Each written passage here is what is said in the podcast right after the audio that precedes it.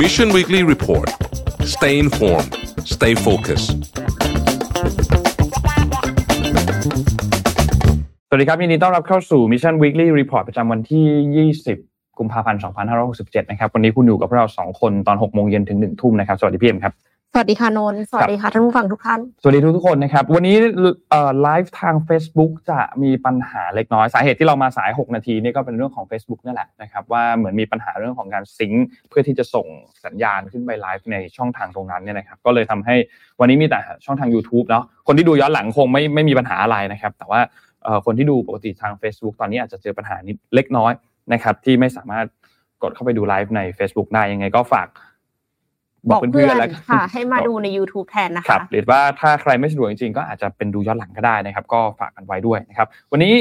เอ่ออัปเดตข่าวสารของเราก็มีค่อนข้างหลายเรื่องนะครับสำหรับวีคนี้นะครับมีพอสมควรเลยนะครับที่มาต้องมาพูดคุยกันนะครับเดี๋ยวค่อยๆ พากันไปอัปเดตกันทีละเรื่องเนาะพี่เอ็มเนาะโอเคเดี๋ยวเราพาไปเริ่มต้นกันที่เรื่องแรกก่อนคิดว่าน่าจะเป็นประเด็นที่ช่วงสัปดาห์ที่ผ่านมาเนี่ยอยู่ในหน้าสื่อเยอะที่สุดเป็นอันดับต้นๆแล้วกัน นะครับก็คือประเด็นเรื่องของอดีตนายกทักษิณชินวัตรนะครับก็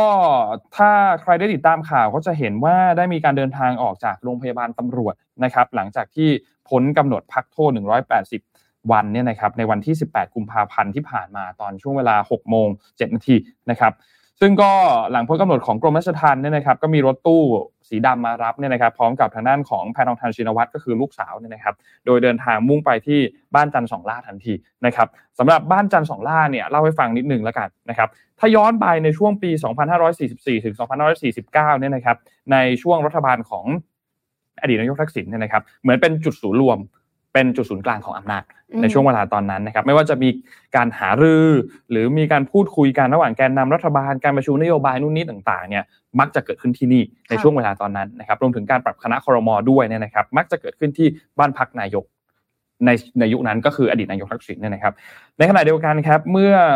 ครั้งเกิดเหตุเตรียมรอบสังหารอดีตนายกทักษิณด้วยระเบิดแสวงเครื่องบริเวณสะพานข้ามแยกบางพลัดเนี่ยนะครับอันนี้คือปี 2549 นะครับในวันที่ 26 สิงหาคมเนี่ยนะครับก็เป็นการตั้งใจดักอดีตนายกทักษิณที่เดินทางออกจากบ้านจันทร์สองล่าแห่งนี้ด้วย ทั้งนี้กลุ่มรัฐมนตรีหรือคนใกล้ชิดทักษิณแล้วก็คนที่ใกล้ชิดกับคุณหญิงพจมานดามาพงศ์เนี่ยนะครับมักได้ชื่อว่าเป็นคนสายจันทร์สองล่าหรือว่ามุ้งจันทร์สองล่าเนี่ยนะครับ หลังจากที่ ทักษิณถูกรัฐประหารในปี 2549 นะครับ ในบ้านหลังนี้เนี่ยก็กลายเป็นเงียบๆไปอืมนะครับ มีการขยายบ้านพักสร้างบ้านของแพทองทาน พินทองทา พานทองแท้ชินวัตรให้เป็นสัดส่วน แต่ว่าในเชิงของการเมืองเนี่ยไม่ได้มีการเคลื่อนไหวใดๆค่ะที่เกี่ยวข้องกับบ้านหลังนี้แล้วนะครับ ทีนี้สิ่งที่น่าสนใจและน่าจับตามองหลังจากนี้ก็คือ พอพอเอ่ออดีตนายกทักษิณกลับมาที่บ้านหลังนี้แล้วเนี่ย จะมีอะไรเกิดขึ้นต่อหลังจากนี้หรือเปล่านะครับ จะจะกลายเป็นจุดศูนย์กลางทางการเมืองอีกครั้งไหมอืมอันเนี้ยคักหรือเปล่าอาจจะคึกคักไหมจะมีคนมามามาประชุมมาพูดคุยหรือว่ามาเอ่อถกในประเด็นนโยบายสำคัญสำคัญที่บ้านหลังนี้หรือเปล่า อันนี้ต้องรอติดตามกันดูอีกทีหนึ่งว่าจะเป็นอย่างนั้นหรือเปล่านะครับ คือต้องบอกว่าก่อนหน้านี้ที่เอ่อทักษิณเดินทางกลับมาที่ประเทศไทยเมื่อวันที่ 26 สิงหาคมเนี่ยนะครับ หลังจากที่ใช้ชีวิตอยู่ในต่างประเทศ 16 ปีเนี่ยนะครับ ตั้งแต่ปี 2551 นะครับ พร้อมกับมารับโทษ ในความผิดที่เกี่ยวข้องกับการคอร์รัปชันแต่ว่ามีอาการป่วยกรมราชทัณฑ์ก็เลยส่งตัวไปรักษาที่โรงพยาบาลตำรวจนะครับแล้วก็รักษาอยู่ที่โรงพยาบาลตำรวจเรื่อยมาเลย เราจะได้ยินแบบคำพูดนะชั้นสิบสี่อ่าคนชั้น14อะไรอย่างเงี้ยเนาะแต่อย่างไรก็ตามนะครับสุดท้ายแล้วเนี่ยมีการพระราชทานอภัยโทษนะครับโดยพระบาทสมเด็จพระเจ้าอยู่หัวลดโทษจาก 8 ปี คงเหลือ 1 ปีนะครับและเมื่อรับโทษเกินกึ่งหนึ่งก็ได้สิทธิการพักโทษทำให้สามารถที่จะกลับบ้านได้ในวันที่ 18 กุมภาพันธ์ที่ผ่านมานะครับ ทีนี้ มุกเมนทางการเมืองที่เกิดขึ้นหลังจากนั้นครับพักเก้าไกลครับมีการแสดงจุดยืนต่อกรณีของ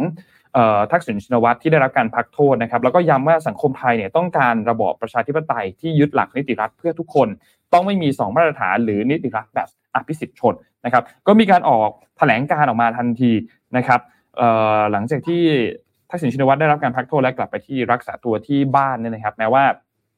รัฐบาลและนายกเศรษฐาทวีสินเนี่ยมักจะย้ำในหลาย ๆ เวทีถึงความสำคัญของเรื่องการสร้างนิติรัฐที่เข้มแข็ง แต่ปฏิเสธไม่ได้ว่าเหตุการณ์และกระบวนการทั้งหมดที่เกิดขึ้นกับคุณทักษิณชินวัตรตลอด 180 วันที่ผ่านมา โดยเฉพาะอย่างยิ่งการได้รับสิทธิ์รักษาตัวนอกโรงพยาบาล ที่เรือนจำเป็นกรณีพิเศษ โดยขาดความโปร่งใสเรื่องการอาการป่วยของคุณทักษิณต่อเนื่องมาจนถึงได้รับสิทธิ์พักโทษ เพื่อปล่อยตัวกลับมาใช้ชีวิตที่บ้านนั้น กลับเพิ่มคำถามที่มีในใจของประชาชนจำนวนมาก ว่าสิ่งที่เกิดขึ้นภายใต้รัฐบาลปัจจุบัน สอดคล้องกับหลักการการบังคับใช้กฎหมายกับทุกคนอย่างเท่าเทียมกัน ไม่เลือกปฏิบัติหรือไม่ แน่นอนว่าหากมองไปที่อดีต ในฐานะอดีตนายกรัฐมนตรีที่ถูกรัฐประหารปฏิเสธไม่ได้ว่าคุณทักษิณเป็นบุคคลที่ไม่ได้รับความเป็นธรรมทางวิถีประชาธิปไตย จนทำให้ประชาชนจำนวนมาก ตั้งคำถามต่อความเป็นธรรมของคดีความ กระบวนการทางกฎหมาย และบทลงโทษที่มีต่อคุณทักษิณแต่หากมองมาที่ปัจจุบัน เมื่อคุณเมื่อคุณทักษิณตัดสินใจนำตนเองกลับเข้ามาสู่กระบวนยุติธรรมในประเทศไทย ก็ปฏิเสธไม่ได้เช่นกันว่าคำชี้แจงของรัฐบาลต่อคำถามสำคัญ ทั้งเรื่องสุขภาพของคุณทักษิณที่ผ่านมา หรือเกณฑ์ที่ใช้ในการอนุมัติให้คุณทักษิณได้รับการพักโทษ ไม่สามารถทำให้สังคมหยุดตั้งคำถามได้ถึงความเสมอภาคในการบังคับใช้กฎหมาย และการปฏิบัติเมื่อเปรียบเทียบกับนักโทษ และผู้ถูกดำเนินคดีทางการเมืองคนอื่น ๆ ดังนั้นรัฐบาลหากรัฐบาล ต้องการจะอำนวยความยุติธรรมให้แก่คุณทักษิณในฐานะผู้ได้รับผลกระทบจากความขัดแย้ง หรือการกันแกล้งทางการเมืองที่ผ่านมา แนวทางในการดำเนินการต้องไม่ใช่การตอกย้ำระบบ 2 มาตรฐานของกระบวนการยุติธรรมภายในประเทศ หรือส่งเสริมให้ใครคนหนึ่งได้รับอภิสิทธิ์เหนือคนอื่นในทางกฎหมาย แต่รัฐบาลต้องยึดแนวทางที่อำนวยความยุติธรรมให้แก่ทุกคนอย่างทัดเทียมกัน นี่เป็นแถลงการที่ออกมาจากพักก้าวไกลหลังจากที่มีการพักโทษอดีตนายกทักษิณนะครับ ซึ่งในวันวันเดียวกันวันที่ 18เนี่ยนะครับ ทางด้านของเศรษฐาทวีสินนายกรัฐมนตรีนะครับและรัฐมนตรีกระทรวงการคลังนี่นะครับก็มีการให้สัมภาษณ์ถึงกรณีดีด้วยนะครับที่มีการเดินทางกลับไปที่บ้านจันทร์สองล่าเมื่อช่วงเช้าของวันที่ 18 หลังจากได้รับการพักโทษเนี่ยนะครับ ซึ่งนายกเองก็ยังไม่ได้มีกำหนดการที่จะเข้าพบกับนายทักษิณนะครับนายเศรษฐาเนี่ยกล่าวบอกว่าท่านเองก็เพิ่งออกจากออกมาเมื่อเช้านี้ท่านในที่นี้หมายถึงอดีตนายกทักษิณนะครับตนคิดว่าในฐานะพ่อก็ยินดีด้วยที่จะได้เจอลูกที่ไม่ได้เจอกันมานาน ไม่ได้อยู่ครอบครัวกันมานาน และท่านก็ได้กลับมาตามกระบวนการทางกฎหมายเรียบร้อยแล้ว และออกมาก็เป็นไปตามข้อกฎหมาย ทุกข้อกฎหมายที่กรมราชทัณฑ์โรงพยาบาลตำรวจและกระทรวงยุติธรรมเป็นคนเดินเรื่องมา ทั้งนี้ทางด้านของนายกนายกเนี่ยก็ยังไม่มีการโทรแสดงความยินดีกับนางสาวแพทองทานชินวัตรหัวหน้าพักเพื่อไทยในฐานะลูกสาวของนายทักษิณเนื่องจากว่าวันนี้คือวันที่ 18ถึงย้อนมาถึงวันที่ 18เนี่ยนะครับ ก็มีการลงพื้นที่ 7 หมายนะครับ แต่เชื่อว่าใจถึงใจอยู่แล้วส่งความปรารถนาดีเป็นเวลา แล้วก็คิดว่าช่วงนี้เนี่ยเป็นเหมือนกับเวลาส่วนตัวของครอบครัวนะครับ ส่วนคนที่ไม่เห็นด้วยแล้วกัน คนที่เห็นต่างก็มีการเดินออกมาออกมาแสดงความเคลื่อนไหวนะครับ และมองว่าการบริหารหลังการบริหารงานหลังจากนี้เนี่ยจะเปลี่ยนจากทำเนียบรัฐบาลไปที่บ้านจันทร์สองล่านะครับนายกรัฐมนตรีเองก็บอกว่าเรื่องความเห็นต่างก็เป็นธรรมดาในสังคมไทยอยู่แล้ว แล้วก็พร้อมนับเรื่องของพร้อมน้อมรับเรื่องของความเห็นต่าง แต่ก็ต้องยึดมั่นในหลักการนะครับอย่างเช่นนายอนุทินก็อยู่คนละพักก็คงมีเห็นต่างกันบ้าง แต่โดยเห็นโดยรวมก็เห็นตรงกัน เพราะว่าบ้านเมืองต้องเดินทางไปข้างหน้าให้ได้ บ้านเมืองเราปอบช้ำกันมาเยอะ วันนี้มาร่วมกันทำงานเพื่อประเทศชาติ จะเป็นเรื่องของอดีตนายกหลายท่านเอง ถ้าท่านจำได้เมื่อตอนที่ตนได้รับการแต่งตั้งเข้าไปพบพลเอกประยุทธ์จันโอชาเพื่อรับฟังแนะนำ และเวลาเจอในงานต่างๆ ก็มีการพบปะพูดคุยก็ขอคำแนะนำอยู่แล้ว ก็อย่าดราม่ากันว่ามีนายกกี่คนรัฐมนตรีไทยก็ระบุอยู่แล้วว่ามีนายกคนเดียว ก็มีคนเดียวคือผมนี่แหละ อันนี้คือคำพูดของนายเศรษฐานะครับ ส่วนทางด้านของนายจตุพรพรมพันธ์นะครับ วิทยากรคณะหลอมรวมประชาชนเนี่ยนะครับ มีการวิเคราะห์เรื่องนี้นะครับที่ที่น่าสนใจแล้วก็ให้จับตาแนวโน้มรัฐบาลที่อาจจะมีการเปลี่ยนแปลงนะครับ ก็มีการพูดถึงในช่วงค่ำวันนั้นแหละครับผ่าน Facebook Live ในช่องทางของเขานะครับ บอกว่าในกรณีที่มีการออกจากโรงพยาบาลตำรวจเดินทางไปที่บ้านจันทร์สองล่าเนี่ยนะครับแม้จัดวางตำแหน่งรถออกจากโรงพยาบาล ให้โดยจงใจให้ประชาชนเห็นภาพชัดเจน แต่เป็นการกระทำที่ไม่ตรงไปตรงมา ซึ่งร่องรอยพักโทษจะไม่ได้จบเพียงแต่ได้กลับบ้าน ขณะที่ต้องสงสัยว่า เอ๊ะ ป่วยจริงหรือเปล่า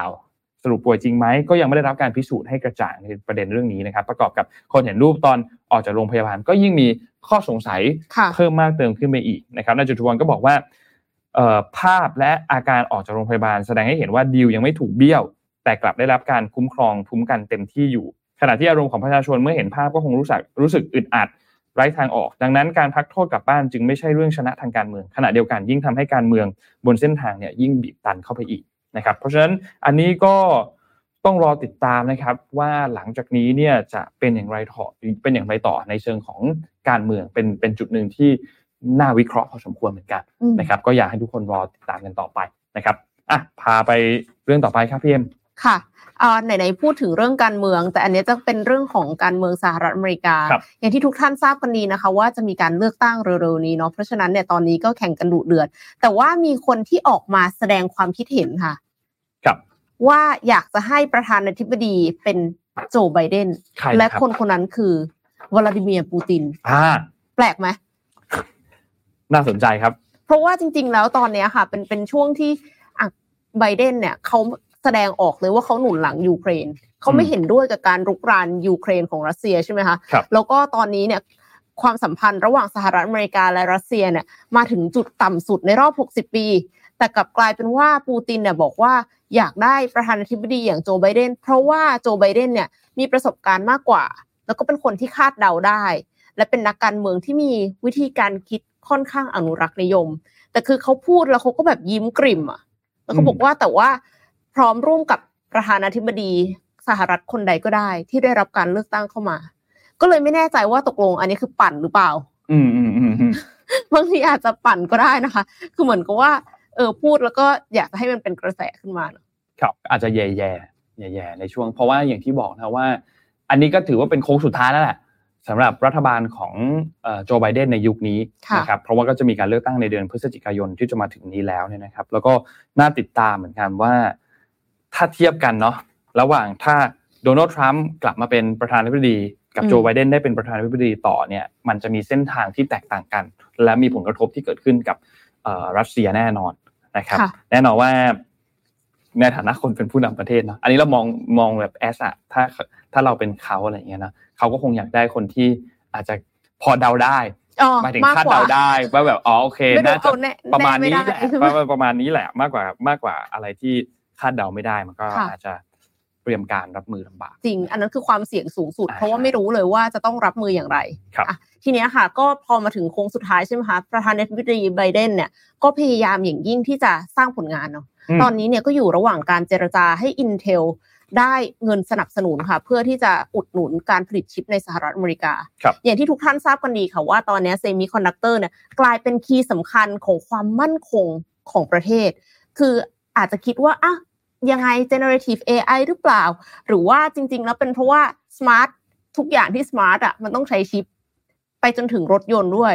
แต่ว่านอกเหนือจากนั้นนะคะจริงๆแล้วเทคโนโลยีชิปเนี่ย เซมิคอนดักเตอร์เนี่ยใช้ในการทหารเยอะมาก เพราะฉะนั้นเนี่ยมันก็เลยกลายเป็นว่าเป็น key สำคัญที่ประเทศมหาอำนาจเนี่ยต่างแย่งชิงกัน เพราะว่าถ้าเซมิคอนดักเตอร์ไม่มีชิปหายเนี่ยครับผมมันก็จะลำบากใช่ไหมคะเว้นวรรคได้ดีครับผมอย่างนั้นดังนั้นเนี่ยก็เลยจำเป็นที่จะต้องดึง ธุรกิจเซมิคอนดักเตอร์กลับเข้ามาอยู่ในสหรัฐอเมริกา หลังจากที่ไปอยู่ต่างประเทศเป็นเวลากว่า 10 ปีนะคะ รัฐบาลสหรัฐเนี่ยจึงมีกฎหมายชิป และวิทยาศาสตร์ในปี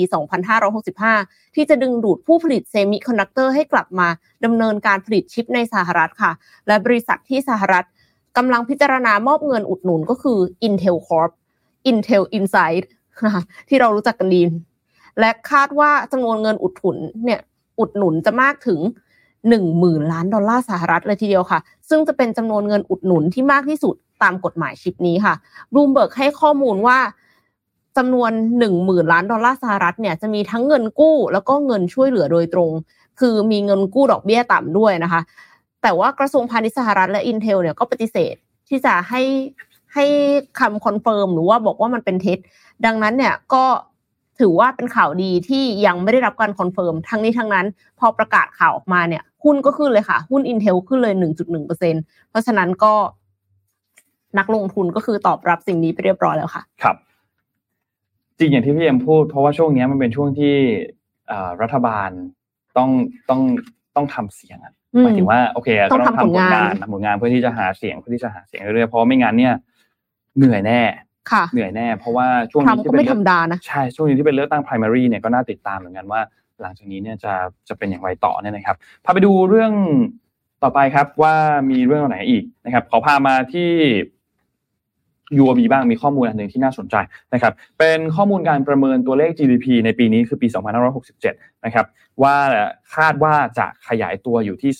3.6%ซึ่งถือว่าเยอะนะ ซึ่งถือว่าเยอะเมื่อเทียบกับก่อนหน้านี้ไทยไทยไทยประเทศไทยนะครับ เยอะเมื่อเทียบกับก่อนหน้านี้ก่อนหน้านี้เราเราวนกันอยู่ที่ตัวเลข2เนาะค่ะ หนึ่งจุดเก้าหนึ่งจุดเก้าแถวๆตรงนั้นนะครับนักเศรษฐศาสตร์จาก global economic market research นะครับคุณเอนริโกธานูวิจายานะครับจากธนาคาร UOB เนี่ยนะครับก็ได้มีการพูดถึงบอกว่าปัจจัยหลักที่จะช่วยส่งเสริมการเติบโตของเศรษฐกิจไทยเนี่ยนะครับหนึ่งเลยก็คือเรื่องของภาคการส่งออกเนาะและ 2 คือภาคการท่องเที่ยว ซึ่งณปัจจุบันตอนนี้คือมีแนวโน้มปรับตัวดีขึ้นนะครับซึ่งก็แน่นอนว่าจะส่งผลดีต่อการจ้างงาน และสร้างรายได้ให้แก่แรงงานนะครับโดยเฉพาะอย่างยิ่งคือภาคบริการนะครับควบคู่ไปกับทางด้านของภาค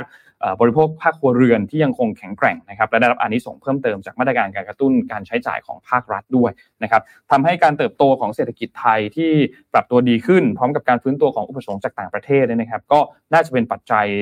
พื้นฐาน เชิงบวกที่จะส่งผลทำให้ค่าเงินบาทเนี่ยมีความแข็งแกร่งมากขึ้นนะครับนอกจากนั้นครับประเทศไทยเนี่ยก็ได้รับอันนี้ส่งเพิ่มเติมจากเม็ดเงินลงทุนจากต่างชาติ หรือว่า FDI ด้วยนะครับที่เพิ่มขึ้นจากบริษัทต่างชาติที่เดินหน้าย้ายฐานการผลิตเข้ามาในประเทศนะครับเพื่อหลีกเลี่ยงความเสี่ยงจากผลการกระทบที่ตึงเครียดจากเรื่องของ geopolitics ภูมิรัฐศาสตร์เนี่ยนะครับโดยช่วยโดยโดยส่วนหนึ่งเนี่ยก็สะท้อนจาก สถิติคำขอรับการส่งเสริมการลงทุนจากต่างประเทศของสำนักงานคณะกรรมการการลงทุนหรือว่า BOI นะครับที่เติบโตอย่างต่อเนื่องในช่วงที่ผ่านมานะครับ ก็ทำให้ส่งผลให้การลงทุนของภาคเอกชน และสนับสนุนให้สภาวะเศรษฐกิจรวมเนี่ยฟื้นตัวมากขึ้นด้วยนะครับซึ่ง UOB เนี่ยเขาก็มีการประเมินตัวเลขออกมานะครับบอกว่าตัวเลข GDP หรือว่าการเจริญเติบโตทางเศรษฐกิจของไทยในปีนี้ 2567 เนี่ยจะขยายตัวได้ประมาณ 3.6%จากการฟื้นตัวของ ภาคการท่องเที่ยว การส่งออกสินค้า และการบริโภคของภาคเอกชนนะครับรวมทั้งมาตรการการกระตุ้นเศรษฐกิจของรัฐบาลนะครับแต่ว่าอย่างไรก็ดีเนี่ยนะครับการฟื้นตัวทางเศรษฐกิจของไทยเนี่ยมีโอกาสที่จะได้รับผลกระทบจากปัจจัยเสี่ยงภายนอกเหมือนกัน โดยเฉพาะโดยเฉพาะอย่างยิ่งคือความขัดแย้งของ geopolitics เนาะอย่างที่บอก แล้วก็การชะลอตัวของเศรษฐกิจโลก และความไม่แน่นอนของเศรษฐกิจของจีนนะครับ ซึ่งออเดือนหน้ากำลังจะมีฟรีวีซ่าเนาะวันที่ 1 มีนาคม ใกล้เคียงใกล้เคียงเข้ามาแล้วนะครับแล้วก็รายงานการศึกษาของธนาคาร UOB เนี่ยก็พบว่าปีที่แล้วเนี่ยนะครับประเทศไทยมีนักท่องเที่ยวต่างชาติเดินทางเข้ามาในประเทศเนี่ย 28.2 ล้านคนนะครับหรือคิดเป็นประมาณ 70%ของจำนวนนักท่องเที่ยวทั้งหมด ช่วงก่อนการแพร่ระบาดของโควิด -19 ในปี 2562 นะครับซึ่งถือว่ารีบาวกลับมาค่อนข้างเยอะแล้วค่อนข้างเยอะแล้วนะครับเมื่อเทียบกันนะครับอาจจะยังไม่ถึงกับขนาดก่อนโควิด แต่ก็ถือว่าเป็นจุดที่ค่อนข้างดีพอสมควรแล้วนะครับ ซึ่งการฟื้นตัวอย่างต่อเนื่องนี้เนี่ยมันก็ไปช่วยขับเคลื่อนกิจกรรมทางเศรษฐกิจด้วยนะครับ ก็จะเห็นว่าดัชนีต่างๆ ยกตัวอย่างเช่น ตัว Service Production Index หรือว่า SPI หรือดัชนีผลผลิตด้านภาคบริการเนี่ยนะครับที่ปรับตัวสูงขึ้นอย่างต่อเนื่องนะครับ โดยธนาคารเองก็คาดการว่านโยบายเรื่องของวีซ่าฟรีของรัฐบาลที่จะดำเนินการควบคู่ไปเนี่ยน่าจะ ส่งผลกับเรื่องของความต้องการในการเดินทางมาท่องเที่ยวระหว่างประเทศมากขึ้นด้วยนะครับ และสถานการณ์การเดินทางโดยอากาศยานนะครับ ก็ตอนนั้นปัจจุบันตอนนี้ก็เริ่มเข้าสู่สภาวะปกติแล้วนะครับ ก็มีส่วนกระตุ้นทำให้จำนวนท่องเที่ยวเนี่ยเดินทางเข้ามาในประเทศไทยเองมากขึ้นด้วยนะครับ ส่วนภาคการส่งออกครับ แม้ว่า ในปีที่ผ่านมาจะหดตัว แต่ว่าด้วยสถานการณ์การค้าโลกที่เริ่มส่งสัญญาณทางบวกเนี่ยนะครับแล้วก็ช่วยกระตุ้นการส่งออกสินค้าของไทยเพิ่มขึ้นในปี 67 โดยเฉพาะอย่างยิ่งคือในกลุ่มสินค้าอุตสาหกรรมหลักนะครับยกตัวอย่างเช่นผลิตภัณฑ์อิเล็กทรอนิกส์ชิ้นส่วนยานยนต์ และอาหารแปรรูปเนี่ยนะครับ ก็มีแนวโน้มที่เป็นทางบวกและดีขึ้นนะครับ ส่วนแรงกดดันในเรื่องของเงินเฟ้อณปัจจุบันตอนนี้เนี่ยนะครับ ก่อนหน้านี้เนี่ยในช่วงเวลา 4 เดือนที่ผ่านมาเนี่ยนะครับอัตราเงินเฟ้อทั่วไปของไทยเนี่ยติดลบอย่างต่อเนื่องมาโดยตลอดนับตั้งแต่เดือนตุลาคมที่ผ่านมาเนี่ยนะครับ จากมาตรการอุดหนุนราคาพลังงาน และค่าไฟฟ้าของภาครัฐนะครับ โดยที่อุปทานสินค้าเกษตรและอาหารปรับตัวและอาหารเนี่ยปรับตัวดีขึ้นนะครับ ส่งผลทำให้เงินเฟ้อในหมวดหมู่อาหารสดเนี่ยชะลอลงนะครับแบงก์ชาติเอง ธนาคารเองเนี่ยนะครับ ก็มีการ ประเมินว่าแนวโน้มของอัตราเงินเฟ้อทั่วไปของไทยเนี่ยจะกลับเข้ามาสู่สภาวะปกติ หลังจากมาตรการของภาครัฐและมาตรการระยะสั้นอื่นๆเนี่ยสิ้นสุดลง ซึ่งไอโครงการส่วนใหญ่อะมันจะไปสิ้นสุดลงในเดือนเมษายนที่จะถึงนี้นะครับ ส่วนเรื่องของค่าเงินบาทเนี่ยนะครับ UOB มีการประเมินว่าสกุลเงินบาทเนี่ยจะเป็นหนึ่งในสกุลเงินที่มีแนวโน้มที่จะแข็งค่าในปีนี้นะครับ เมื่อเทียบกันกับสกุลเงินอื่นๆ โดยเฉพาะยิ่งคือในภูมิภาคนะครับ ปัจจัยหลักที่ส่งผลทำให้สกุลเงินบาทมีแนวโน้มแข็งค่าเมื่อเทียบกันกับสกุลเงินดอลลาร์สหรัฐเนี่ยนะครับ ก็คือเรื่องแนวโน้มการเติบโตของเศรษฐกิจไทยที่มีแนวโน้มไปในทิศทางที่ดีขึ้นนะครับ การเกินดุลบัญชีเดินสะพัดนะครับ อัตราดอกเบี้ยที่มีเสถียรภาพ และการฟื้นตัวของภาคการท่องเที่ยวที่ชัดเจนมากขึ้นนะครับ ซึ่งสนับสนุนให้ค่าเงินบาทเนี่ยแข็งค่ามากขึ้น และอยู่ที่ระดับอยู่ที่ประมาณ 34.8 ดอลลาร์สหรัฐนะครับในช่วงครึ่งปีแรก และมีแนวโน้มที่จะแข็งค่าคือมี อยู่ที่ระดับ 33 บาทต่อดอลลาร์สหรัฐในช่วงครึ่งปีหลังด้วยนะครับเพราะฉะนั้นอันนี้ก็เป็นตัวเลขที่ทาง UOB เนี่ยมีการไปทำเขาเรียกว่า research มานะครับแล้วก็ทำออกมาเป็นรายงานให้ได้ฟังก็ออกมาแชร์กันขอบคุณข้อมูลจาก UOB นะครับค่ะไหนๆนนก็พูดถึงเรื่องของจีนใช่ไหมที่มีการไม่ต้องขอวีซ่าแล้ว กลัวพูดผิดมากเลยวีซ่าฟรีกับฟรีวีซ่าเนี่ยเอาเป็นว่าไม่ต้องขอวีซ่าแล้วสามารถเดินทางเข้ามาได้เลยเนี่ย ขอไปแตะเรื่องจีนสักนิดหนึ่งอย่างที่ทุกท่านทราบกันดีค่ะว่าตอนนี้เนี่ยทั่วโลกกำลังเผชิญปัญหาสังคมผู้สูงอายุเนาะโดยเฉพาะอย่างยิ่งในเอเชียเนี่ยก็เผชิญเหมือนกันแล้วก็เด็กเกิดน้อยลง แล้วตอนนี้จีนทางทางที่เมื่อก่อนเนี่ยจำเป็นที่จะต้องควบคุมประชากรใช่ไหมคะให้มีลูกได้คนเดียว เดี๋ยวนี้ก็คือจะมีลูกมากกว่าหนึ่งคนก็ย่อมได้ แล้วก็ ส่งเสริมให้มีการแต่งงานมากขึ้นด้วย แต่ว่าตอนนี้ค่ะ ซึ่งท่ามกลางผู้ชายที่จำนวนมากของจีน เนื่องจากว่าแต่เดิมเนี่ยอยากจะได้ลูกชายมาก ตอนนี้เนี่ยก็มีผู้ชายมากกว่าผู้หญิง แล้วผู้หญิงก็มีการศึกษาดีขึ้น มีการงานดีขึ้น แล้วก็เริ่มจะไม่ค่อยสนใจผู้ชายจีนนะคะ ตอนนี้สาวจีนเนี่ยแห่มีแฟนเป็น AI ค่ะมันเกิดขึ้นแล้วค่ะเหมือนเรื่องเธออย่างเงี้ยเหมือนเรื่องเธอใช่ ก็คือสาวจีนเนี่ยเขาบอกว่า AI เนี่ยตอบโจทย์เขาโรแมนติกดีทุกอย่างใจดีเข้าอกเข้าใจ คุยกันได้เป็นชั่วโมงชั่วโมงค่ะ เพียงแค่ไม่มีตัวตนจริงเพราะว่าเป็น AI นั่นเอง แสดงให้เห็นเลยว่าคือ AI อะคุยกับผู้หญิง จีบสาวได้เก่งกว่าผู้ชายทั่ว ๆ ไปด้วยนะคะ แฟนของเธอเนี่ยคือแชทบอทบนแอปพลิเคชัน Glow ค่ะ Glow เนี่ยเป็นแพลตฟอร์ม AI จาก Minimax สตาร์ทอัพในเซี่ยงไฮ้ด้วย ท่ามกลางความเฟื่องฟูของ generative AI ของจีนเนี่ยนะคะ ก็คือพยายามเสนอความสัมพันธ์ฉันมิตร ระหว่างคนกับหุ่นยนต์ หรือแม้กระทั่งความรัก เพราะว่าแชทบอทเนี่ยเตาะสาวจีบสาวเก่งกว่าผู้ชายจริงๆสินะคะ แต่ว่าไม่น่าจะให้ของขวัญได้นะ อันนี้อาจจะสัญญาได้ แต่ว่าของขวัญไม่น่าจะมาถึงจริงนะคะเพราะว่าใครจะจ่ายเงิน หรือว่าสตาร์ทอัพนี้จะจ่ายเงิน ส่งดอกไม้ให้ผู้หญิงในแอปด้วยแอปนี้ให้บริการฟรีค่ะ ช่วงไม่กี่สัปดาห์ที่ผ่านมาก็ได้มีการดาวน์โหลดแอป Glow วันละหลายหมื่นครั้งนะคะ แม้ว่าช่วงที่ผ่านมาบริษัทเทคโนโลยีจีนบางรายเนี่ยมีปัญหาเรื่องลักลอบใช้ข้อมูลของ user แต่ว่าผู้ใช้ก็ไม่หวั่นค่ะ เพื่อความรักนะคะที่โรแมนติกแล้วก็ดูเหมือนจะควบคุมได้นะ user หลายคนเนี่ยเขาก็บอกว่าเข้ามาใช้แอปเพราะว่าอยากหาเพื่อนวิถีชีวิตในจีนตอนนี้เนี่ยเร่งรีบมาก แล้วก็ไม่มีโอกาสที่จะได้พักผ่อนหรือว่ามีการคลายเครียดนะคะ ก็เลย รู้สึกว่าโดดเดี่ยวแล้วก็เหงามาก เข้าไปใช้คุยกับ Glow เนี่ยคุยไปคุยมากลายเป็นรัก Glow ซะงั้น เฉย คือจะบอกว่ารักกันก็อาจจะไม่ใช่ เพราะว่า AI อาจจะไม่รักเรานะคะครับดังนั้นก็ก็มีเทรนด์ใหม่ค่ะ นึกถึงเมื่อก่อนอะ คนคนจะแบบติดมังงะแล้วอาจจะหลงรักตัวการ์ตูนหรือว่าจะมีคนญี่ปุ่นที่หลงรักโฮโลแกรมแต่งงานกับ นึกออกใช่ไหมที่เป็นโถแก้วแล้วก็มีตัวการ์ตูนน่ารักอยู่ข้างในอะไรเงี้ยค่ะ แล้วก็คือเหมือนกับเคยเห็นว่ามันเป็น smart home อะสั่งให้เปิดปิดไฟได้เปิดเพลงปิดเพลงได้แบบเอ้าคุณกลับมาบ้านแล้วหรออะไรเงี้ยแล้วก็แบบว่าเปิดเพลงอะไรเงี้ยก็เจ๋งดีนะ อันนี้คือแบบเป็นแชทบอทเอไอครับ ซึ่งเอาจริงๆนะว่าเรื่องเรื่อง AI อะ ปีนี้มันมันมาแรงมากค่ะโดดมากเลยเนาะในในหลาย ๆ ในหลาย ๆ เรื่องอะมัน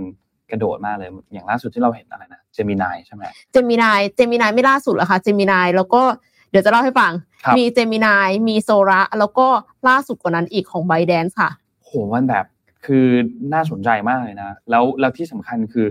regulator ที่จะต้องตามไม่ทันแล้วไหมสิ่งเนี้ย คือต้องบอกเลยว่าต้องจัดการให้ดีเลยแหละเพราะว่าไม่งั้นเนี่ยเจอปัญหาแน่ๆในเรื่องอย่างอย่างการเจนภาพเจนวิดีโออะไรเงี้ย คือมันเหมือนจริงขึ้นเรื่อยๆนะเหมือนจริงเกินใช่ใช่ใช่แล้วมันเหมือนจริงขึ้นขึ้นแบบแบบก้าวกระโดดมากและมันอาจจะทำให้คือเรื่องที่เราเคยพูดกันว่า ถึงวันหนึ่งอะ AI จะทำแบบนั้นได้ แล้วมันจะสามารถเจนภาพโดยที่คนทั่วไปจะแยกไม่ออกแล้วว่าไหนเป็นวิดีโอจริงอันไหนเป็นแบบเป็นเป็นสิ่งที่ถูกเจเนเรตขึ้นมาอะไรเงี้ย ซึ่งน่าติดตามมากเลยว่า regulator เขาจะทำอย่างไร หรือเขาจะมีการออกมากำหนดกรอบอย่างไร เพื่อที่จะควบคุมเรื่องนี้ให้มันอยู่ภายใต้หลักเกณฑ์ หรือว่าเป็นไปตามจริยธรรมหรืออะไรเงี้ยในเรื่องแบบเอติคอลอะไรเงี้ยนะว่าอันนี้เป็นสิ่งที่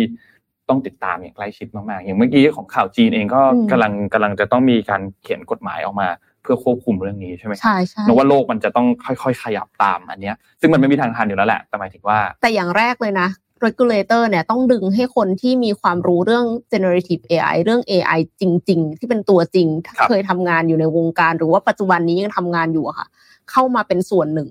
ของคณะอนุกรรมการหรืออะไรอย่างเงี้ยคือหมายถึงว่า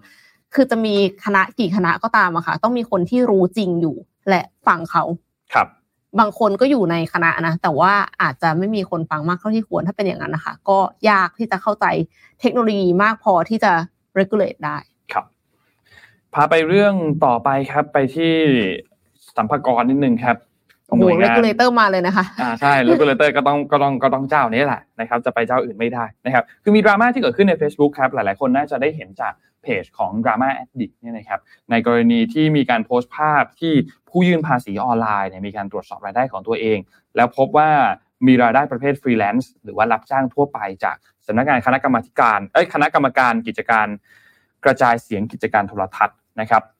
และกิจการโทรคมนาคมแห่งชาติหรือว่ากสทชนะครับจำนวนเงินได้ 9,000 บาทหากภาษีหน้าที่จ่ายไป 900 บาท รวมทั้งมีรายได้ประเภทจากทรัพย์สิน การทำธุรกิจอาชีพอิสระ จากบริษัทอินโฟเฟดจำกัดจำนวนรายได้ 10,000 บาท และหักภาษีที่จ่ายไป 300 บาทนะครับพร้อมกับตั้งคำถามว่าพ่อแม่พี่น้องสอบถามหน่อย มีลูกเพจแจ้งเข้ามาเยอะมาก ว่าพอเขาเข้าเว็บสรรพากรไปเช็คข้อมูลภาษีตัวเอง แล้วเจอสองช่องนี้โผล่มาจากไหนไม่รู้ ซึ่งลูกเพจหลายๆคนก็ยืนยันว่าไม่เคยได้รายได้จากจากช่องทางเหล่านี้ แล้วไม่รู้ว่ามันคืออะไรนะครับทางด้านกรมสรรพากรก็ค่อนข้างเร็ว ก็มีการออกมาแถลงชี้แจงเรื่องนี้นะครับจากนายวินิตวิเศษสุวรรณภูมินะครับรองอธิบดีกรมสรรพากรนะครับในฐานะโฆษกของกรมสรรพากรนะครับ ก็บอกว่า ยอมรับว่าปัญหาที่เกิดขึ้นเนี่ยคือเป็นความผิดพลาดของกรมสรรพากร เนื่องจากว่ามีการปรับปรุงข้อมูลรายรายการขึ้นสู่ระบบ My Tax Account อย่างต่อเนื่อง เพื่ออำนวยความสะดวกให้กับผู้เสียภาษีเงินได้นะครับโดยทดสอบระบบตามขั้นตอนปกติในช่วงวันที่ 16 กุมภาพันธ์ที่ผ่านมาตั้งแต่ตอน 6 โมงเย็น จะมีการอัปเดตชุดข้อมูลทดลองระบบของนิติบุคคล 2 ราย ก็คือกสทช และบริษัทอินโฟเฟดจำกัดขึ้นสู่ระบบ MyTax MyTax Account ซึ่งนิติบุคคลทั้ง 2 รายนี้ไม่ได้มีส่วนเกี่ยวข้องกับความผิดพลาดดังกล่าว และกรมสรรพากรได้มีการประสานงานเพื่อขอโทษและแก้ไขปัญหาที่เกิดขึ้นแล้ว เพราะฉะนั้นสรุปก็คือเทสระบบและผิดพลาดนะครับ ซึ่งในร่มๆใช่ไหมใช่ใช่ไม่มีอะไรไม่มีอะไรไม่มีอะไรไม่มีอะไร นะครับในวันนี้เองก็กล่าวบอกว่าในช่วงเวลาที่ระบบบกพร่องบกพร่องเนี่ยนะครับมีผู้ยื่นแบบแสดงเงินได้บุคคลธรรมดาเข้ามาพร้อมกับชำระภาษีไม่ถึง 10 คน ซึ่งกรมสรรพากรจะแก้ไขและปรับปรุงข้อมูลให้ตรงกับความเป็นจริงนะครับแล้วก็มีการก่อนจะติดต่อกับผู้เสียภาษีโดยตรงพร้อมกับตรวจสอบระบบย้อนหลัง เพื่อสอบเพื่อสอบทานว่าเคยเกิดเหตุดังกล่าวหรือเปล่านะครับเบื้องต้นเนี่ยยังไม่พบความผิดปกติ และก็ขอย้ำว่าปัญหาที่เกิดขึ้นเป็นเหตุการณ์ที่ไม่เคยเกิดขึ้นมาก่อน จึงขออภัยเป็นอย่างสูง และขอให้ผู้มีเงินได้ยื่นแบบชำระภาษีได้ ตามปกตินะครับอะซึ่งในมุมหนึ่งก็โอเคนะคืออย่างน้อยก็มีการชี้แจงออกมาชัดเจนแต่ที่ที่น่าสนใจนี่นะครับก็คือเรื่องของการยื่นภาษีออนไลน์นะครับทางด้านของนายตรัตวิริยะสิริกุลนะครับที่เป็นรักษาการแทนเลขาธิการคณะกรรมการกิจการการกระจายเสียง กิจการโทรทัศน์และกิจการโทรคมนาคมแห่งชาติเนี่ยนะครับ ก็กล่าวบอกว่า กรณีที่มีชื่อสำนักกสทชไปปรากฏอยู่ในระบบ การยื่นภาษีออนไลน์นะครับ ตอนนี้เนี่ยได้รับข้อมูลจากกรมสรรพากรแล้ว บอกว่ามันเกิดปัญหาจากการปรับปรุงระบบการยื่นภาษีก็เลยทำให้มีข้อมูลคลาดเคลื่อนนะครับ แต่ก็เลยมีการเตือนไปหาประชาชนที่กำลังจะยื่นภาษี ว่าให้มีการตรวจสอบข้อมูล ตรวจสอบรายละเอียดอีกครั้งหนึ่งก่อนที่จะทำการกดยืนยันยื่นภาษีนะครับ และที่สำคัญที่สุดคือ ระมัดระวังให้ดีกับลิงก์นู้นลิงก์นั้นลิงก์นี้ต่างๆนะครับเยอะมากถูกต้องครับ เพื่อป้องกันภัยที่มาจากมิจฉาชีพในช่วงนี้ด้วยนะครับส่วนบริษัท i n f o f a จำกัดเนี่ยก็มีการโพสต์ประกาศเช่นเดียวกันนะครับจากกรณีที่มีผู้ติดต่อเข้ามาทางทางเพจนะครับกรณีเรื่องของ m y t a x ของกรมสรรพากรเนี่ยนะครับเบื้องต้นเองก็ตรวจสอบข้อมูลว่า ไม่พบการทำธุรกรรมกับบุคคลต่างๆ เช่นเดียวกัน ก็คือข้อมูลตรงกันกับที่สรรพากรเนี่ยมีการแถลงออกมานะครับแต่ว่าก็มีการตรวจสอบข้อมูลกับกรมสรรพากรต่อไป นะครับถ้าหากว่ามีกรณีดังกล่าวยังเกิดขึ้นอยู่ก็ให้ติดต่อมาที่อีเมลได้นะครับก็มี contact at infofate นะครับแล้วก็พร้อมหลักฐานยืนยันทางบริษัทก็จะมีการดำเนินการหาข้อเท็จจริง แล้วก็มีการชี้แจงให้ชัดเจนที่สุดนะครับ ส่วนการยื่นออนไลน์ ยื่นภาษีเนี่ยเข้าไปได้เลยที่เว็บของกรมสรรพากรนะครับก็คือ e-filing.rd.go.th นะครับสามารถเข้าไปได้เลย หรือจะให้สมมูลทิ้งลิงก์เอาไว้ให้ก็ได้ นะครับ ก็สมมูลเช็คก่อนนะคะ อย่าเอาลิงก์นี้มานะคะ สมมูลให้ถูกนะ ให้ถูกนะทีนี้จบเลยนะคะ จบเลยแค่นี้จบเลยนะครับ อืมก็เป็นช่วงของการยื่นยื่นภาษีกันนะรู้สึกว่าจะจะสิ้นสุดเดือนไหนนะครับเมษาไหมตามปกติเนี่ยจะเป็นจะเป็นช่วงมีนาหรือเปล่าช่วงเดือนเมษาหรือมีนาแถวๆเนี้ย เช็ควันกันให้ดีนะครับ หน้าที่ยื่นภาษีเป็นหน้าที่เรานะครับของประชาชนทุกคนตะกี้นี้พูดถึงเรื่องของภาษีที่มีรายได้ฟรีแลนซ์เข้ามาใช่ไหมคะ อันนี้เนี่ย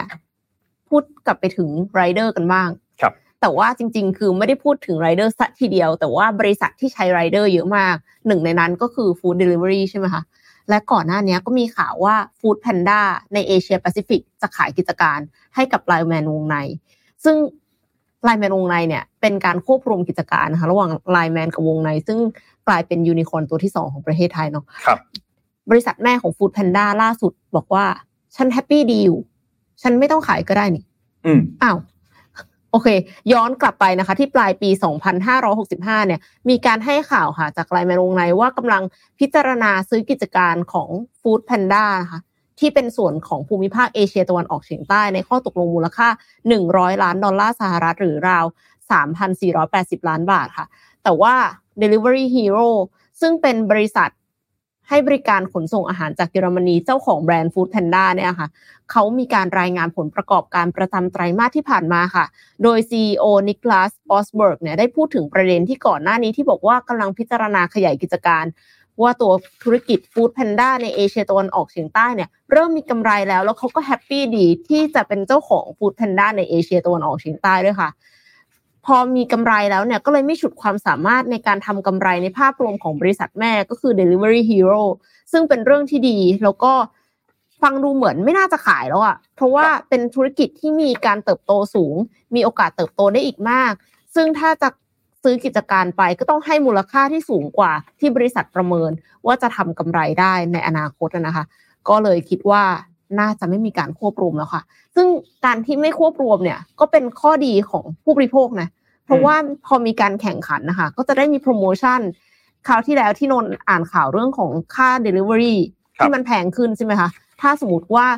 มีเหลือแค่สองเจ้าอะก็น่าจะยิ่งแพงขึ้นไปอีกใช่ไหม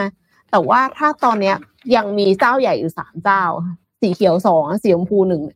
ก็น่าจะมีการแข่งขันมีโปรโมชั่นพอสมควร อ่าน่าสนใจครับ รอติดตามดูครับว่า ว่าจะยังไงนะคือค่าอาหารมันแพงขึ้นพอสมควรนะค่าอาหารด้วยใช่ไหมไม่ใช่ค่าส่งอย่างเดียวใช่ใช่ใช่ใช่ใช่ค่าอาหารด้วยค่าส่งคือซึ่งนนคิดว่าค่าอาหารน่าจะแพงขึ้นจากการที่มีการเก็บ GP ที่สูงขึ้นสูงขึ้นหรือเปล่า อันนี้เป็น question mark นะครับไม่แน่ใจนะครับ ไม่แน่ใจนะครับนี่เป็น assumption เป็น assumption ว่าว่าเป็นนั้นหรือเปล่านะครับนนพาไปที่ เวียดนามบ้างเดี๋ยวพี่เอ็มค่อยพาไปต่อที่เรื่องของ AI เนาะค่ะพาไปที่เวียดนามนิดหนึ่งครับเวียดนามมี 2 เรื่องครับที่น่าสนใจขอพาไปเรื่องแรกก่อนก็คือ เรื่องของการส่งลูกๆหลานๆไปเรียนเมืองนอกไปเรียนเมืองนอก อันนี้น่าสนใจมากจากสำนักข่าวนิเคอีเอเชียครับก็มีการรายงานบอกว่า คือช่วงนี้เศรษฐกิจของเวียดนามเนี่ยโดยเฉพาะอย่างยิ่งในภาคสตาร์ทอัพเนี่ยมันน่าจับตามองมากใช่ไหมค่ะแล้วพี่ปิ๊กก็จะอ่านเรื่องนี้มาโดยตลอดนะประจำแชร์เรื่องนี้กันให้เห็นโดยตลอดเนี่ยนะครับ เนื่องจากว่าเวียดนามเนี่ยเป็นอีกหนึ่งประเทศที่น่าจับตามองมากๆนะครับ ว่าหลังจากนี้เนี่ยจะเป็นอย่างไรต่อนะครับ ทีนี้เวียดนามเนี่ยมีจำนวนนักศึกษาที่เรียนในต่างประเทศเนี่ยถ้านับแค่ในอาเซียนนะครับ เยอะที่สุด อันดับหนึ่งในอาเซียน อันดับหนึ่งในอาเซียนนะครับและที่สำคัญคือคนเหล่านี้พอเรียนจบแล้วเนี่ยเริ่มมีบางส่วนที่เรียนจบแล้ว และกลับไปเวียดนามเพื่อช่วยพัฒนาประเทศแล้วด้วยนะครับอันนี้เป็นจุดหนึ่งที่น่าสนใจ มีข้อมูลจากยูเนสโกครับรายงานบอกว่าเวียดนามเนี่ยอย่างที่บอกว่ามีจำนวนนักศึกษาในต่างประเทศมากที่สุดในอาเซียน ซึ่งมีจำนวนมากกว่า 3ลำดับถัดไป อย่างอินโดนีเซีย มาเลเซีย และไทยรวมกัน คืออันดับหนึ่งอะ เยอะกว่าอันดับสองสามสี่รวมกันใช่คือเยอะกว่าแบบนั้นเลย และโดยส่วนใหญ่เนี่ยไปเรียนในสาขาพวกวิทยาศาสตร์และวิศวกรรมนะครับซึ่งชาวเวียดนามที่เรียนอยู่ในต่างประเทศเนี่ยมักจะทำงานในสาขาเหล่านี้ในต่างประเทศก่อน สมมุติไปเรียนในประเทศ A พอเรียนจบปุ๊บก็ทำงานอยู่ในประเทศ A ก่อน แล้วหลังจากนั้นก็ค่อยกลับมานำ ความรู้นำประสบการณ์นำนู่นนี้ต่างๆเนี่ยมาพัฒนาเศรษฐกิจในเวียดนามเองนะครับซึ่งแม้ว่าเวียดนามจะดูมีทิศทางที่สดใสหลังจากนี้เนี่ยนะครับแต่ว่าก็ยังมีหลายเรื่องที่ challenge ที่ท้าทายอยู่บ้างนะครับหนึ่งเรื่องหนึ่งเรื่องก็คือเวียดนามเนี่ยกำลังขาดแคลนวิศวกรนะครับด้วยความที่สตาร์ทอัพในเวียดนามเนี่ยก็ผุดขึ้นมาพอสมควรนะเป็นช่วงเป็นช่วงหัวเลี้ยวหัวต่อ ทีนี้การที่จะพัฒนาสตาร์ทอัพมันก็ต้องการ engineer เนาะในการที่จะพัฒนาสตาร์ทอัพเหล่านั้นนะครับทำให้ด้วยความที่จำนวนวิศวกรมีไม่เยอะพอขาดแคลนอยู่เนี่ยนะครับ มันก็เลยส่งผลทำให้การที่จะเติบโตก้าวหน้าในประเทศในเรื่องของด้านสตาร์ทอัพเนี่ยมันเหมือนมันติดปัญหาเรื่องนี้อยู่อ่าติดคอขวดในเรื่องนี้อยู่ เมื่อเทียบกันกับเอ่อที่อินโดนีเซีย หรือเทียบกันกับที่สิงคโปร์อย่างบริษัท Gojek หรือบริษัท Shopee เนี่ยนะครับที่ได้รับความนิยมในระดับภูมิภาคนะครับระบบการศึกษาของเวียดนามเองเนี่ยก็ยังผลิตแรงงานให้มีทักษะทัดเทียมกับชาวเวียดนามที่ไปเรียนในต่างประเทศยังไม่ไม่สามารถที่จะทำแบบนั้นได้นะครับโดยระบบการศึกษาของเวียดนามเองก็มีลักษณะ บางอย่างที่คล้ายๆ กับไทย คือมักจะสอนเรื่องอุดมการณ์สองเรื่องสอนเรื่องการท่องจำทำให้เรียนจบมาแล้วเนี่ยขาดทักษะในการแก้ไขปัญหานะครับ คิดวิเคราะห์ แล้วก็ทักษะอื่น ๆ ที่จำเป็นในการใช้ชีวิตทำงานจริงๆนี่นะครับ ซึ่งก็หวังว่าชาวเวียดนามที่มีประสบการณ์ในต่างประเทศที่เดินทางกลับมาแล้วเอาประสบการณ์กลับเข้ามาเนี่ยจะเป็นเหมือนกาวที่มาอุดช่องว่างหรือมาเป็นชิ้นส่วนที่มาอุดช่องว่างตรงนี้ เพื่อทำให้เวียดนามเนี่ยมีความสากลมากขึ้นได้นะครับซึ่งอันนี้เป็นเรื่องหนึ่งที่น่าจับตามองแต่ตัวเลขน่าสนใจมาก นะครับที่มีการส่งออกนักเรียนไปเรียนต่างประเทศเยอะส่งออกฟังดูเหมือนเป็น product ค่ะเออเออใช้คำว่าเหมือนเป็นเหมือนเป็น product ส่งเรียนเมืองนอกส่งเรียนเมืองนอกเออแต่น่าสนใจมากนะครับอีกอันนึงครับก็คือเรื่องของการพัฒนาระบบ infrastructure ในเรื่องนี้เนี่ยคือเรื่องของคมนาคมนะครับทุกคนจะเคยได้ยินอยู่แล้วว่าเวียดนามมีปัญหาบางบางบางอย่าง ซึ่งหนึ่งในนั้นก็คือเรื่องของคมนาคม นะครับต้นทุนในเรื่องของโลจิสติกต่างๆ ที่อาจจะสูงเรื่องถนน road ต่างๆยังไม่ดียังไม่ดีสักเท่าไหร่เนี่ยนะครับเวียดนามเนี่ยณปัจจุบันตอนนี้เลยมีการเตรียมจัดสรรเม็ดเงินลงทุนจากภาครัฐเนี่ยนะครับจำนวนเงินเนี่ยคือ 2.682 หมื่นล้านดอลลาร์สหรัฐนะครับหรือถ้าคิดเป็นเงินดองก็คือ 657 ล้านล้านดองนะครับในปี 2567 เพื่อที่จะพัฒนาตัวอินฟราสตรักเจอร์ระบบโครงสร้างพื้นฐานโดยเฉพาะยิ่งคือด้านคมนาคมเป็นส่วนใหญ่นะครับซึ่งข้อมูลเหล่านี้เนี่ยมีการเปิดเผยระหว่างการประชุม คณะกรรมการขับเคลื่อนโครงการขนส่งที่สำคัญแห่งชาตินะครับ หรือว่าที่มีการจัดการประชุมกันเป็นครั้งที่ 9 แล้วเนี่ยนะครับ ว่าเวียดนามเนี่ยจะพยายามจัดสรรเงินลงทุนจากภาครัฐให้ได้อย่างน้อย 95%ในปีนี้นะครับ เมื่อโครงการด้านคมนาคมต่างๆ เริ่มมีการดำเนินการแล้วเนี่ยก็จะช่วยลดต้นทุนด้านโลจิสติก แล้วก็ยกระบบศักยภาพการแข่งขันให้กับองค์กรต่างๆนะครับควบคู่ไปกับการส่งเสริมการพัฒนาด้านอุตสาหกรรม การบริการและก็ชุมชนเมืองนะครับก็เลยมี การวางแผนการลงทุนของเวียดนามเนี่ยก็มีการระบุไว้เลย บอกว่าอัตราการเบิกจ่ายงบประมาณของการลงทุนภาครัฐของเวียดนามเนี่ยจะต้องแตะ 95%เออแตะ 95%ในปีที่แล้วนะครับ2566 ซึ่งเพิ่มขึ้น 3.58%เมื่อเทียบกันกับปี 2565 นะครับ เพราะฉะนั้นในปีนี้คือปี 67 เนี่ยเขาก็ตั้งเป้าว่าจะจัดสรรเงินลงทุนให้ได้อย่างน้อย 95%ด้วยเช่นเดียวกันนะครับ เพราะฉะนั้นน่าติดตามมาก ๆสำหรับเวียดนามนี่ก็เป็น 2 ข่าวจากเวียดนามเนาะที่เอามาฝากกันครับ ค่ะไหนๆก็ไหนๆนะคะ พาไปอินเดียสักนิดหนึ่งแล้วกันค่ะ พูดถึงเวียดนาม เวียดนามเนี่ยก็ร้อนแรง อินเดียเองก็เป็นประเทศที่เศรษฐกิจร้อนแรงนะคะ เพราะว่าตอนนี้เนี่ยก็มีประชากรมากที่สุดในโลกแล้วตอนนี้อินเดียเดินหน้าสร้างโรงไฟฟ้าพลังงานหมุนเวียนที่ใหญ่ที่สุดในโลกค่ะ มูลค่ากว่า 80,000 ล้านบาทกลางทะเลทรายค่ะ ซึ่งจะผลิตกระแสไฟฟ้าทั้งจากพลังงานแสงอาทิตย์และพลังงานลม ผลิตพลังงานทดแทนได้ 30 กิกะวัตต์ต่อปี ซึ่งจะเพียงพอต่อความต้องการใช้ไฟฟ้าของประชากรอินเดียราว 18 ล้านหลังคาเรือนค่ะ เยอะมากๆเลยนะคะ แล้วโครงการเนี่ยก็อภิมหามคือมาโปรเจกต์เลยนะคะ ถึงขนาดว่าจะมองเห็นจากอวกาศ มองเห็นจากอวกาศนี่มันต้องใหญ่ขนาดไหนเขาบอกว่าใหญ่ประมาณ 726 ตารางกิโลเมตรค่ะ ประมาณเท่าพื้นที่ประเทศสิงคโปร์ค่ะ ซึ่งแน่นอนค่ะ อภิมหามคือมาโปรเจกต์นะคะ ต้องใช้เงินเยอะมากๆ ใช้งบลงทุนอย่างน้อย 2,260 ล้านดอลลาร์สหรัฐ หรือกว่า 80,000 ล้านบาทค่ะ ปัจจุบันเนี้ยอินเดียยังคงใช้พลังงานเชื้อเพลิงจากฟอสซิลเป็นหลักนะคะ ซึ่งใช้ถ่านหินให้พลังงานไฟฟ้ากับอินเดียเนี่ยมากกว่า 70%แต่ว่าอินเดียก็มีเป้าที่อยากจะปล่อยคาร์บอนสุทธิเป็นศูนย์เหมือนกันเพราะฉะนั้นเนี่ยก็เลยจำเป็นที่จะต้องใช้พลังงานสะอาดเข้ามาแทนที่เยอะมากค่ะ เขาตั้งเป้าที่จะผลิตพลังงานสะอาดให้ได้ 500 กิกะวัตต์ ภายในสิ้นทศวรรษนี้ เพื่อที่จะทำให้มีการปล่อยคาร์บอนสุทธิเป็นศูนย์ net zero carbon emission เนี่ยภายในปี 2070 ค่ะ คศ2070นะคะเราก็หวังว่าโครงการพลังงานหมุนเวียนที่กำลังดำเนินการนี้เนี่ยจะช่วยให้บรรลุเป้าหมาย net zero ได้ค่ะ แต่ว่าประเด็นคือผู้เชี่ยวชาญด้านสิ่งแวดล้อมและนักเคลื่อนไหวทางสังคมในอินเดียเนี่ยเขาออกมาบอกว่ากังวลเรื่องผลเสียที่จะตามมาค่ะ เพราะว่าอนุญาตก่อสร้างโรงไฟฟ้าขนาดยักษ์โดยที่ไม่มีการประเมินผลกระทบต่อสิ่งแวดล้อม ตกลงเอาไงคะตกลงจะจะ ESG จะจะ environmentally friendly แต่ว่า ไม่ประเมินผลกระทบต่อสิ่งแวดล้อม ก่อนจะสร้างโรงไฟฟ้าขนาดยักษ์หรือว่ามีการประเมินแล้วแต่ว่าไม่ได้ออกมาเปิดเผย หรือหลับตาข้างหนึ่งอย่างเงี้ยเหรอไม่รู้หรือรับตาสองข้างอะสองข้างเลยแหละครับ จะไม่เห็นอะไรเลยนะครับ คืออันนี้ก็ไม่แน่ใจเหมือนกัน แต่ว่า เอาเป็นว่าตอนเนี้ยค่ะ ทุกคนก็ไปแนวทางนี้เนาะครับ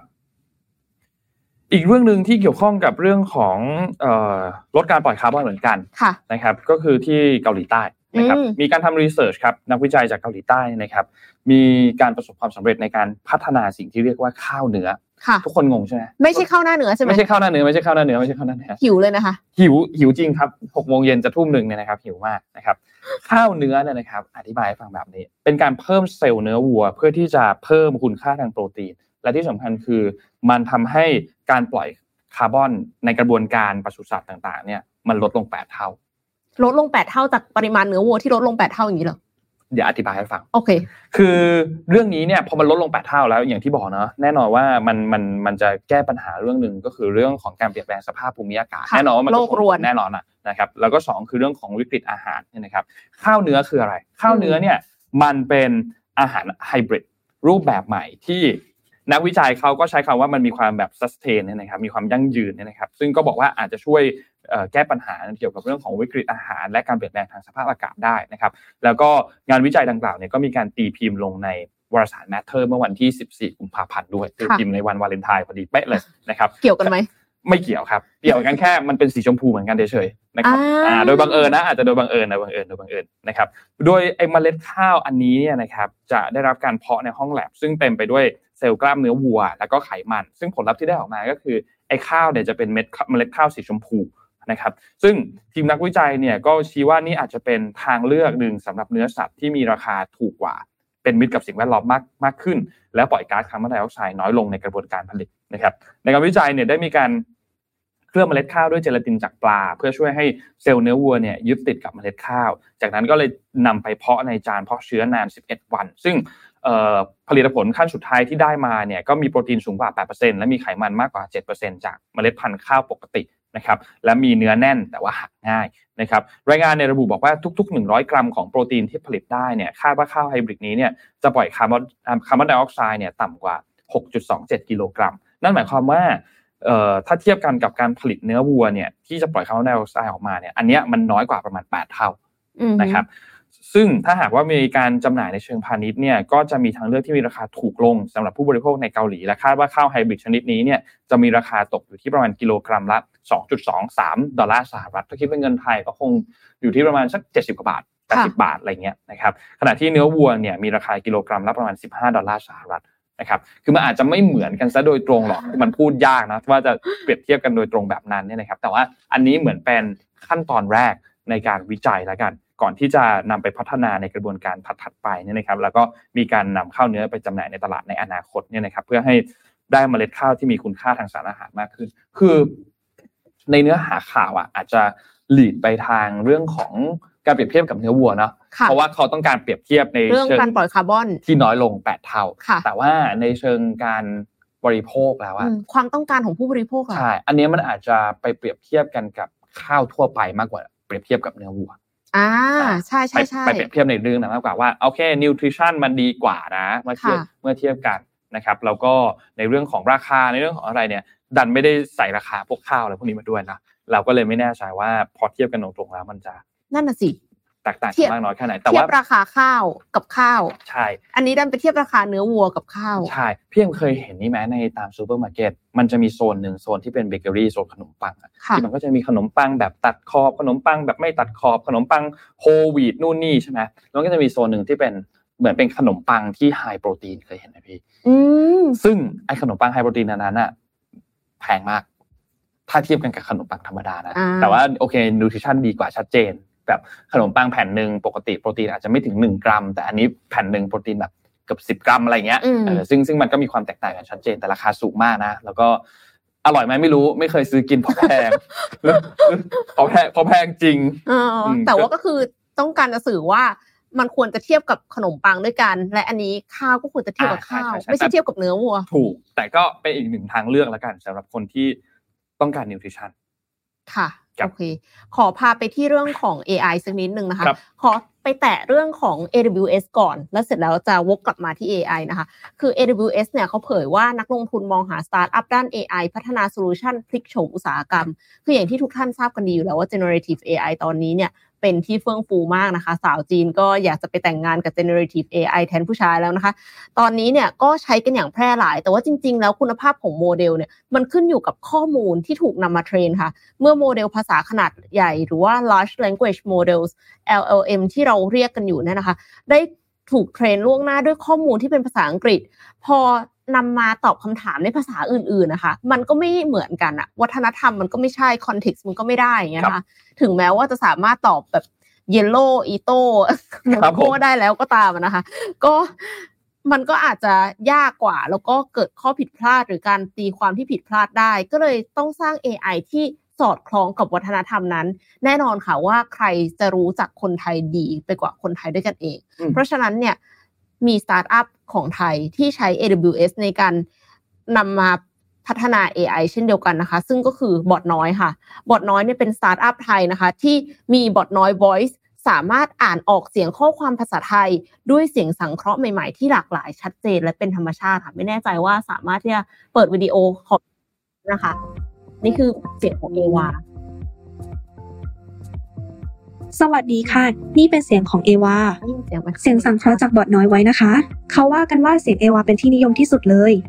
เพราะความเป็นธรรมชาติ พูดชัด น่าฟัง อีกทั้งยังพูดได้ทั้งภาษาไทยและภาษาอังกฤษเลยค่ะ ที่ผ่านมาคือได้ทั้งภาษาเสียงเอวาถูกเอาไปใช้อย่างหลากหลายมาก ไม่ว่าจะเป็นหนังสือเสียงอ่านข่าว คืออ่านบทความภาพวิดีโอและอื่นๆอีกมากมายเดี๋ยวเอวาจะลองบรรยายวิดีโอให้ฟังนะคะ เอาเป็นเรื่องของแคปิบาร่าละกันค่ะ แคปิบาร่าเป็นสัตว์ฟันแท้ขนาดใหญ่ที่สุดในโลก มีญาติใกล้ชิดคือหนูตะเภา มีถิ่นกำเนิดในทวีปอเมริกาใต้และอาศัยอยู่ในหุบเขาที่มีป่าหนาทึบและอยู่ใกล้กับแหล่งน้ำแคปิบาร่าชอบน้ำมาก ว่ายน้ำเก่งและมักใช้เวลาส่วนใหญ่ไปกับการนอนแช่น้ำมันเป็นสัตว์สังคมที่มักอยู่รวมกันเป็น กระต่าย ยิง สุนัข หรือแม้กระทั่งจระเข้ฟังไม่ผิดหรอกค่ะ จระเข้จริง ๆ และเราก็มักเห็นบท ฟังมาถึงตรงนี้นอกจากจะเห็นความน่ารักของแคปิบาร่าแล้ว ยังได้ฟังเสียงของเอวาแบบชัดๆกันทั้งสองภาษาเลยด้วย เสียงเอวาเหมือนเสียงอ่านจากคนจริง ๆ เลยใช่ไหมล่ะคะถ้าสนใจสร้างเสียงของเอวาสามารถเข้าไปสร้างได้ที่เว็บไซต์ของบอดน้อยไว้ดังนี้เลยนะคะ ค่ะ ก็คือบริษัทเนี่ยสามารถที่จะอัปโหลดข้อความต้นฉบับนะคะ แล้วก็เข้าไปในเว็บไซต์ของบอทน้อย Voice แล้วก็สามารถดาวน์โหลดไฟล์เสียงที่มีความธรรมชาติถูกสร้างขึ้นโดยอัตโนมัติได้เลยค่ะ ซึ่งสิ่งเหล่านี้เนี่ยก็จะช่วยปรับปรุงประสบการณ์ของลูกค้าได้นะคะ ไม่ว่าจะเป็นตั้งแต่การศึกษาไปจนถึงสื่อนะคะ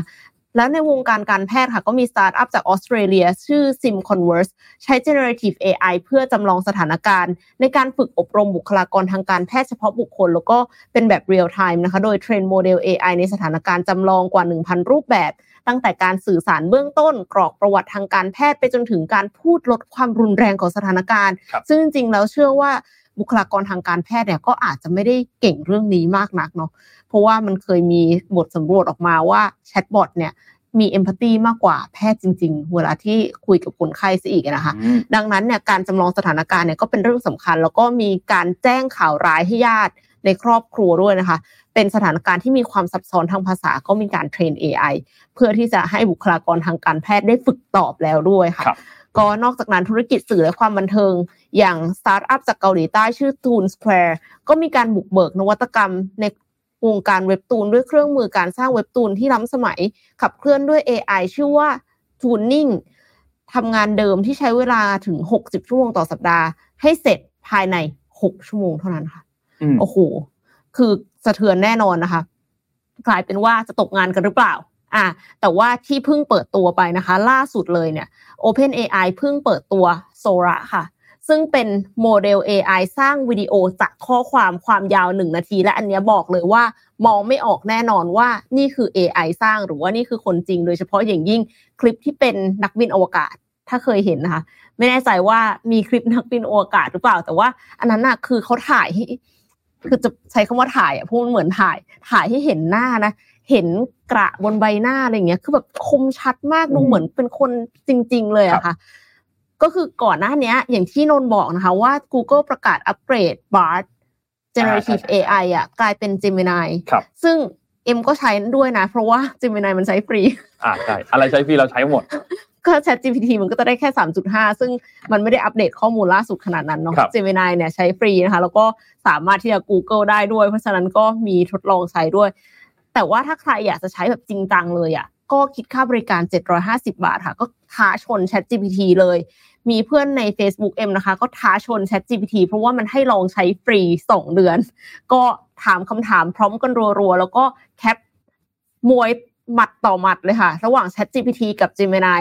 เต็มฟีด Facebook เลยนะคะ ปรากฏว่าวันต่อมาค่ะ ฟีดก็เต็มไปด้วยอีกสิ่งหนึ่งนะคะ ซึ่งก็คือคลิปจากโซระนั่นเองค่ะ เป็นคลิปวิดีโอที่ดูเหมือนหนังสั้นสวยสมจริงมากเลยนะคะ แต่ว่าจริง ๆ แล้วเป็นคลิปที่สร้างโดย AI ค่ะ เอ็มก็ดูไปหลายคลิปมากเลย สิ่งที่สำคัญและทำให้น่าสนใจมากคือเขาโชว์พร้อม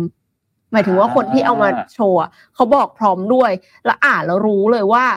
AI มันเก็บรายละเอียดตามพร้อมได้เยอะมาก ถ้ามีใครได้เห็นอะก็คือจะมีคลิปของผู้หญิงคนหนึ่ง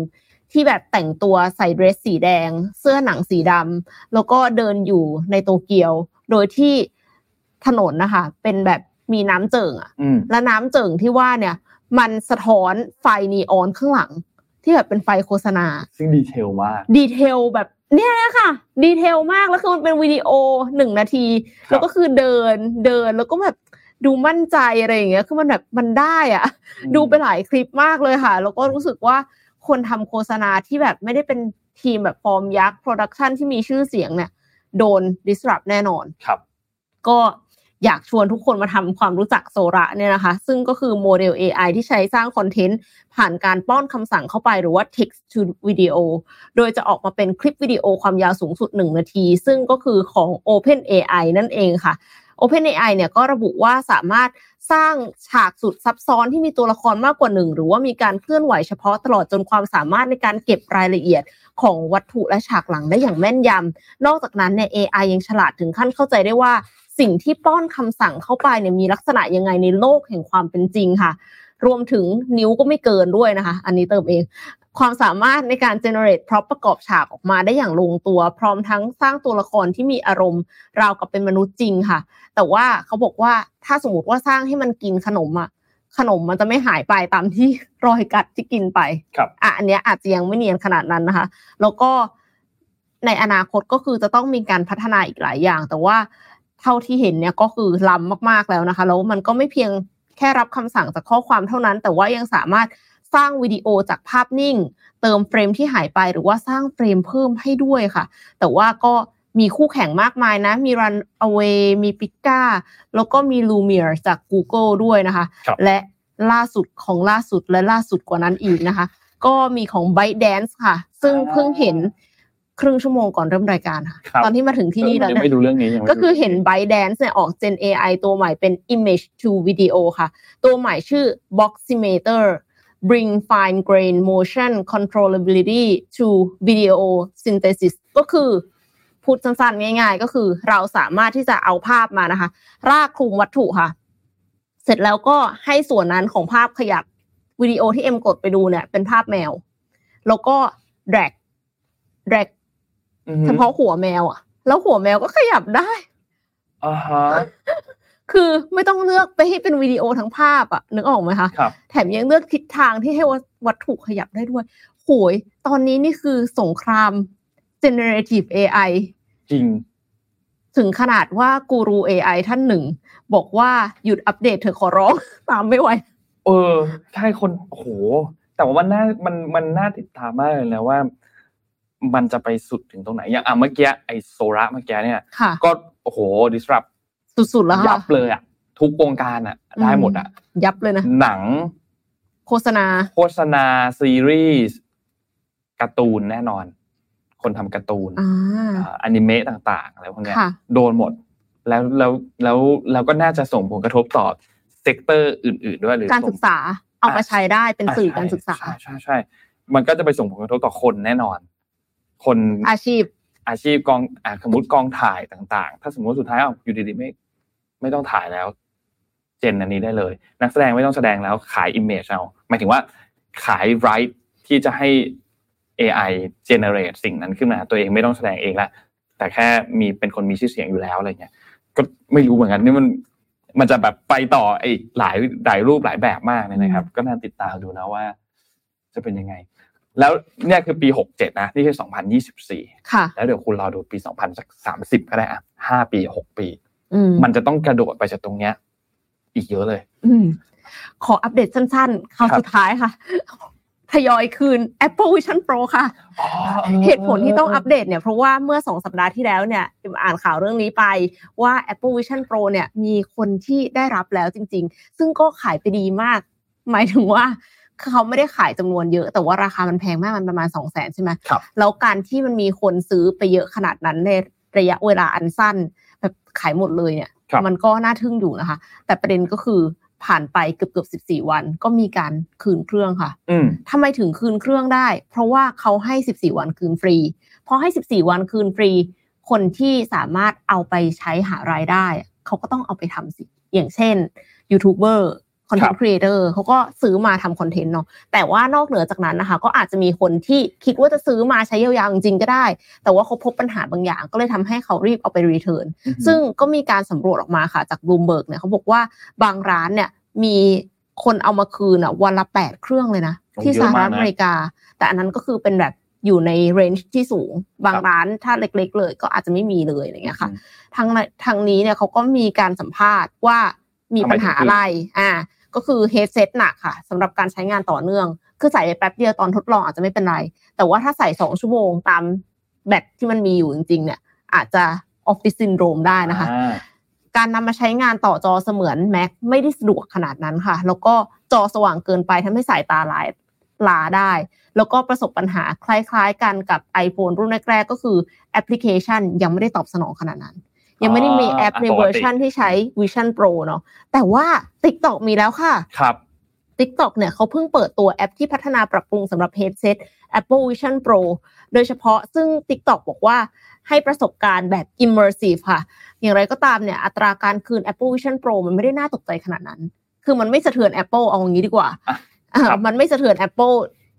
ก็เป็นค่าเฉลี่ยค่ะ ประมาณค่าเฉลี่ยจนถึงสูงกว่าค่าเฉลี่ยนิดหน่อย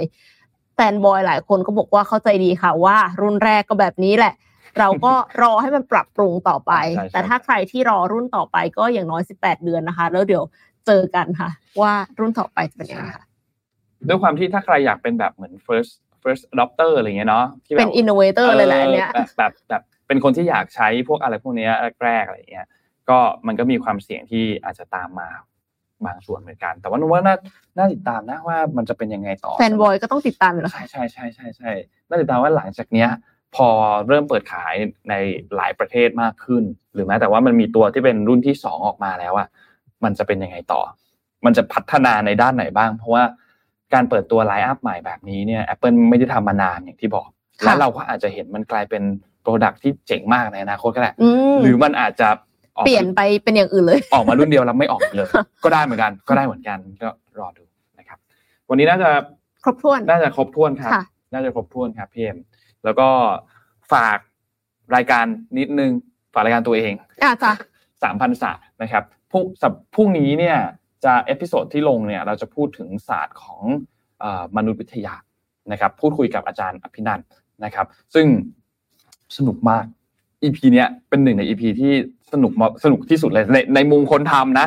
คนฟังเป็นยังไงไม่รู้แต่เป็นหนึ่งใน EP ที่สนุกมากก็ติดตามกันพรุ่งนี้วันพุธตอนสามทุ่มนะครับก็สามารถเข้าไปติดตามกันได้นะครับอัปโหลดที่ช่องทางการฟังรายการพอดแคสต์ทุกช่องทางของ Mission to the Moon นะครับก็สามารถไปฟังช่องทางไหนก็ได้ที่ท่านสะดวกได้เลยนะครับวันนี้เราสองคนลาไปก่อนครับ แล้วพบกันใหม่ครั้งหนึ่งกับ Mission Weekly Report ในวันอังคารนะครับ 6โมงเย็นถึง1ทุ่มเราสองคนลาไปก่อนครับ สวัสดีครับ สวัสดีค่ะ Mission Weekly Report stay informed stay focused